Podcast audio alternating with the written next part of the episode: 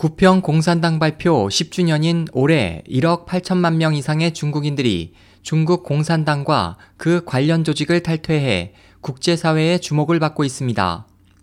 올해 5월 의회 의결에서 공산당을 배제한 우크라이나의 문화부 장관은 모든 사람들이 공산당의 억압에서 벗어나기를 희망하면서 강제적 통제는 저항을 일으킨다. 이것은 사회뿐 아니라 국가 전반에 대해서도 마찬가지다. 시간이 지남에 따라 결국 어떤 한 시기가 되면 사람들은 이런 통제에서 벗어나기를 시도할 수 있다고 말했습니다. 장관은 이것은 막을 수 없는 추세라며 중국은 이미 발전했지만 민주 유럽 국가들이 말하는 그런 인권 침해가 여전히 존재한다.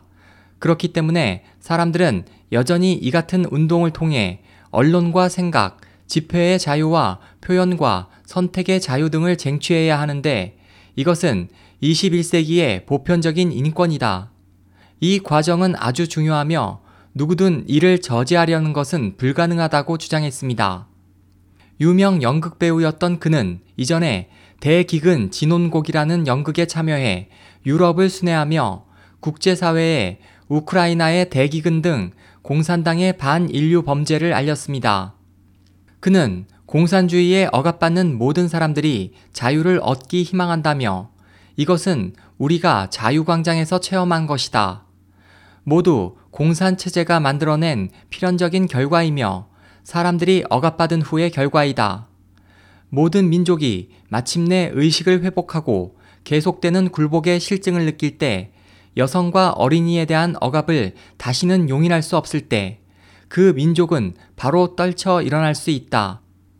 억압의 족쇄에서 벗어나길 바란다면 반드시 이러한 과정을 겪어야 하는데 이는 대단히 간과한 과정이다. 때로 비극이 발생할 수 있고 영웅이 생명을 잃을 수도 있다. 그러나 현재 자유는 이미 필수다.